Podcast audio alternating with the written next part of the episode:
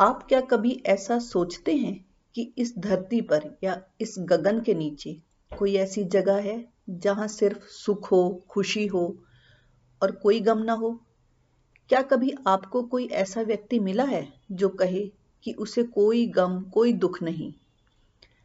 यहाँ दुख और गम से हमारा मतलब आपके उस भाव या मनोस्थिति से है जिसमें सब कुछ होते हुए भी आपका मन अचानक कभी कभी उदास हो जाता है और आपको उसका कारण भी समझ में नहीं आता।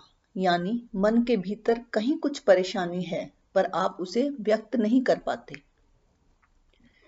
अकारण ही कोई भी उदास या अशांत नहीं हो जाता। अशांति या उदासी के पीछे कोई ना कोई कारण होता है। मन में कोई समस्या होती है, जैसे, क्यों मेरे बच्चे मेरी बात सुन नहीं रहे? नौकर या कर्मचारी भी ढंग से काम नहीं करते हैं। जब उनकी ज़्यादा ज़रूरत होती है, तभी वो छुट्टी क्यों ले लेते हैं? क्यों मेरे कर्मचारी मुझसे इतनी बदतमीजी से बोलते हैं? क्यों मैं अपने मन मुताबिक कुछ भी नहीं कर पाती या कर पाता? हमारे आसपास के लोगों की किस्मत तो बहुत अच्छी है। उनके घर में सब हँसी खुशी रहते हैं, पर हमारे ही घर में मनहूसियत छाई रहती है। मेरे पति ने, मेरी पत्नी ने, या मेरे बेटे ने, बेटी ने, दामाद ने, या बहू ने मुझे ऐसा क्यों कहा?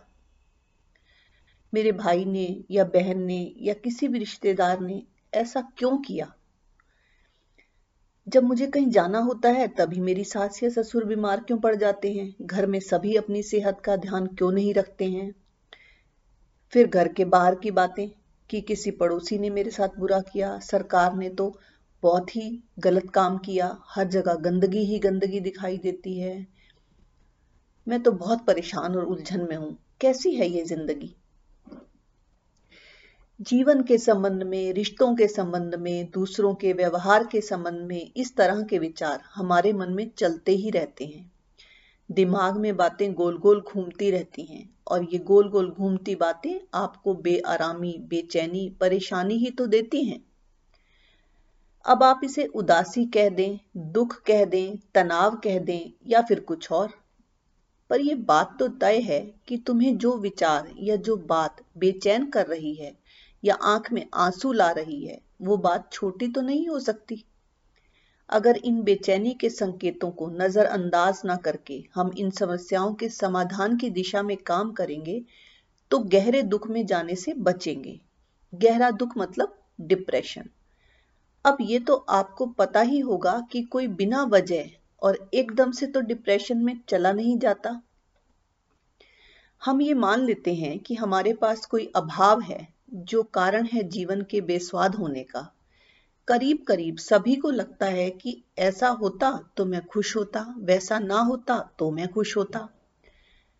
पर वास्तविकता ये है कि मानव इतिहास में ऐसा कोई उदाहरण नहीं मिलता कि किसी को दोस्तों की वजह से या धन की वजह से, बच्चों की वजह से या पति या पत्नी की वजह से या कोई राज्य मिलने की वजह से, बहुत पैसा आने की वजह से कोई सुख मिल गया हो।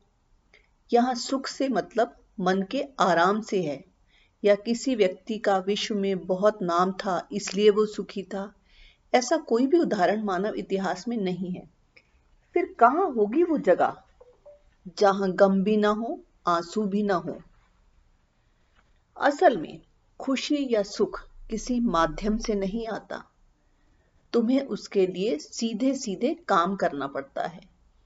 जैसे फ़िज़िकल हेल्थ के लिए तुम्हें खुद काम करना पड़ता है, वैसे ही अगर मन का आराम चाहिए तो सीधे उसी पर काम करना पड़ेगा। उसके लिए तुम्हें अपने मन की बेआरामी को हटाना होगा। बेआरामी के संकेतों को देख, समझकर उन पर काम करना होगा। तो मन के आराम को कभी भी सीधे सीधे नहीं पा सकते। बस अपनी बेआरामी को मिटाकर ही तुम एक ऐसी स्थिति में आ जाते हो, जिसे तुम मन के आराम की स्थिति कह सकते हो।